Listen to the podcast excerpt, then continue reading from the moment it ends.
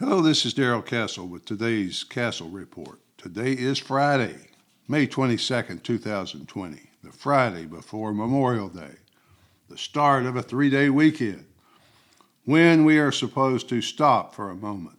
Remember the fallen. This is day 63 of house arrest for the Castle family, nine full weeks of full fledged quarantine. The family daughter will spend Memorial Day weekend safe from the virus but unable to escape from a small island at the bottom of the world. For the Castle family, Memorial Day just might be the last day of house arrest since we are all scheduled to return to the office on Tuesday. The lockdown response to the virus makes it virtually impossible to celebrate the day as usual. No solemn observance at the Veteran Cemetery, which Joan and I usually attend. No family cookouts in the park with children playing while their parents eat and talk. It is all very sad, but is it necessary? We will look at that question on this report today. This report is based on what I can see and what I can experience in my city each day and its people, its government. Memphis, Tennessee is more than likely representative of many other cities, so most of us share the same experience. My county of Shelby contains the city of Memphis and several incorporated suburban communities with a total population of about 1.6 million. One of the first things one might notice in Memphis the preparations for an event that has not and probably will not happen for the most part, our mayor has done a good job considering his responsibilities. I would not want his job right now, that's for sure. Let's consider what he has dealt with and the results of his decisions. I am certain my wife and I are socially distancing and quarantined in our homes because we both meet one or more of the risk categories that make us members of the vulnerable group. I'm not sure. I asked a question of why. The children and the grandchildren must be quarantined as well. Why can't the young go to work to feed their families? Why can't the young enjoy themselves after all? Isn't there more to life than just the mere avoidance of death, which is inevitable for all of us today? We see only the obvious costs of the lockdown, the destroyed economy, unemployment soaring, destroyed businesses, marriage breakdowns, lives suspended, and of course, suicides. The worst will come later when the destruction of our currency hits us all. The Memphis Daily newspaper is a commercial appeal which is still printed, but is no longer housed in the gigantic building it occupied before the internet killed print news. That building is now a massive 401 bed hospital for COVID 19 patients.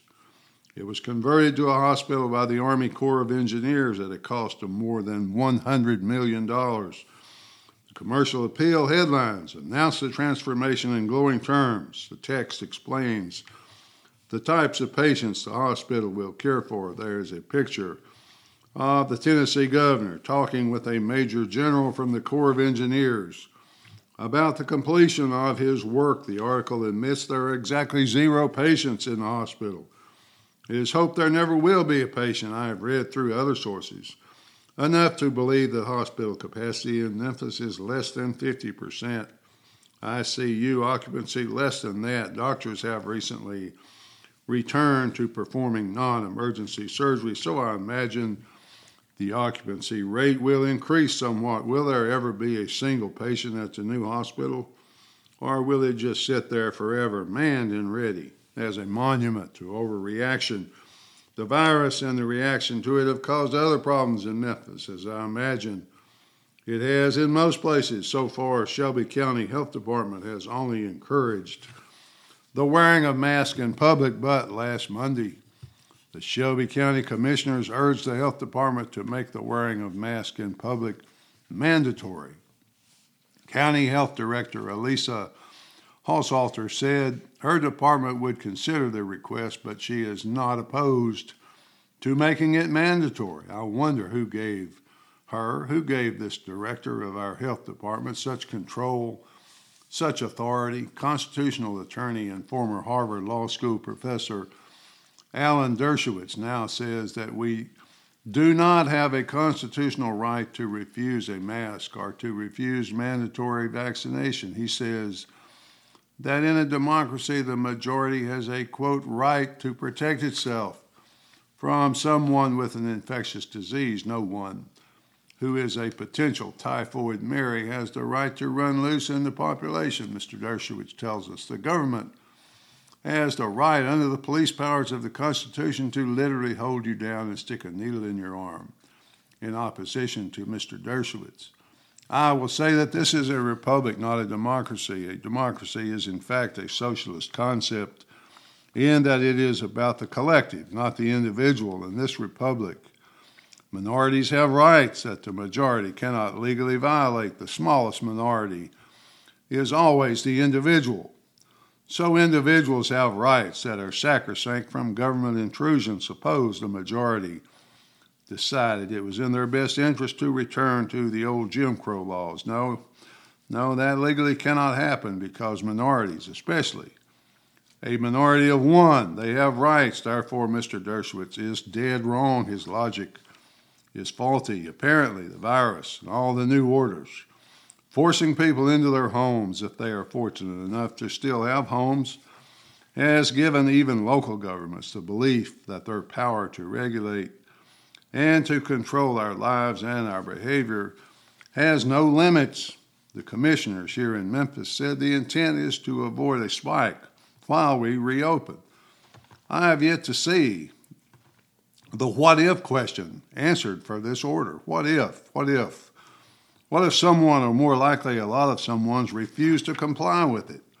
Will armed police be used to enforce the order? Will the police comply? Will they simply ignore it?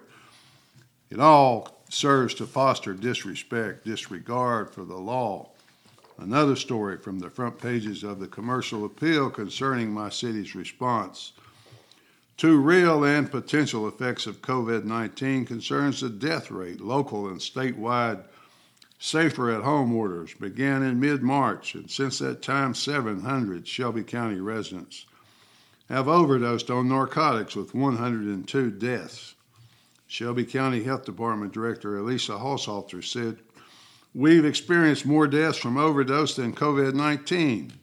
She was joined by County Attorney Amy Weirich, U.S. Attorney Michael Dunavant for a joint press conference that promised resources for those battling addiction and punishment for those that ensure the chain of supply of narcotics remains intact. I seriously doubt that more than $100 million will be spent on a hospital designed to save overdose victims.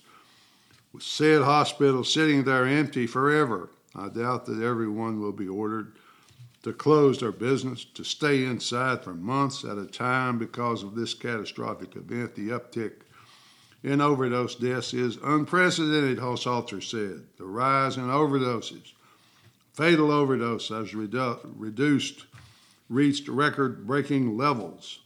The rise in overdose deaths started around the same time as the stay at home orders, county records show. Once again, we see the chosen cure killing more people than the disease. Both the health director and the county attorney assure the public that the county is not wavering in its determination to pursue individuals who sustain the supply chain of narcotics. I suppose that's newspeak for drug pushers. The U.S. Attorney admitted that the overdose is a pandemic within a pandemic and has actually been made worse by the stay at home orders.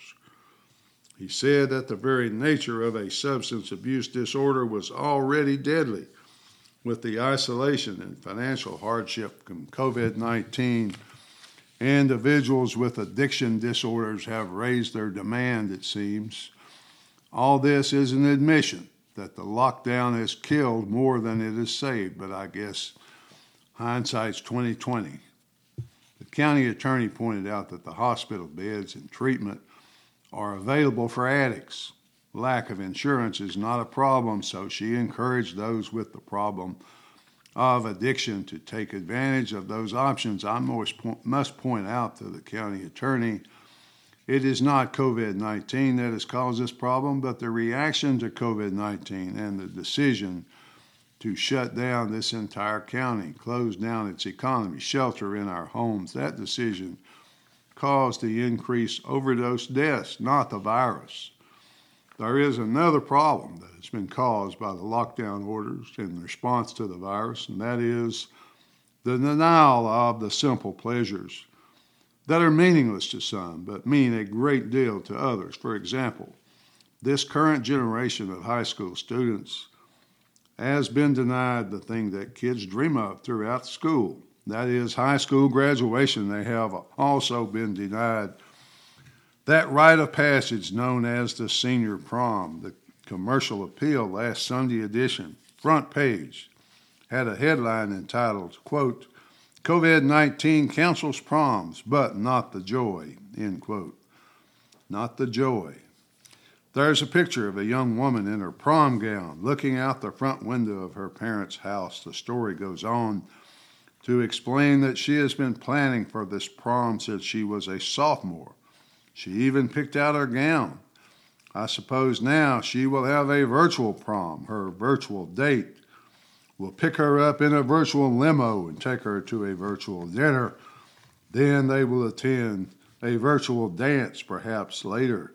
They can both virtually attend their virtual graduation, an event anticipated for 12 years. None of that sounds very joyful to me. But that's how the commercial appeal describes it. The paper explains this girl's story is just one of many ways that teenagers are trying to solve the problem of senior prom. The problem being how to be seen looking all beautiful without getting sick, fortunately. We still have our video images that all teenagers spend most of their lives looking at. They dress up literally, the paper explains, and they imagine what could have been. The paper explains that although these kids have lost the rite of passage into freedoms of adult life, they have gained something far more valuable. That's how to adapt. Yes, I suppose they have adapted to their forcible confinement but the question is how much of it is really necessary when all this started. As a business owner, I was told to just quarantine my business and my employees for two weeks. Just two weeks to let the curve flatten. So that's what I did. Two weeks have now morphed into three months. We might possibly see the orders gradually lifted in this city, but we're always told it's coming back. It's coming back, folks. Get ready to hide out again regulations governing the workplace and its relation to employees and the virus change almost daily, so keeping up with them becomes virtually impossible. The future of the economy and of business in general look grim to me. Will the restaurant business ever return? What about the movie industry? Will people return in large numbers to the theaters, or will Hollywood finally get what it deserves? Travel will obviously not return for a long time, if ever. Retail is to me the most frightening because so much depends on it. A consumer based economy like this one depends on having things to consume. That consumption is fueled by optimism, by demand. The future must be optimistic. J. Crew, Neiman Marcus, J.C. Penney, Pier 1, among others already in bankruptcy with many more teetering on the brink. So, where are we to find the optimism? Where is the optimism? I don't know, but perhaps we can buy virtual clothes, eat in virtual restaurants, fly on virtual airplanes to exotic virtual places, visit our virtual families, attend virtual college, get virtual jobs, all paid for with virtual money. Finally, folks, What's all this madness and hysteria about? I'm sure your guess is as good as mine. My guess is that it's a battle, a battle between those who prefer an orderly, controlled society that can be directed by experts, who, of course, have impeccable scientific credentials from Ivy League universities, versus those of us who prefer to live in freedom, make our own decisions about our lives, at least the that's the way I see it, folks, virtually anyway. Till next time, this is Darrell Castle. Thanks for listening.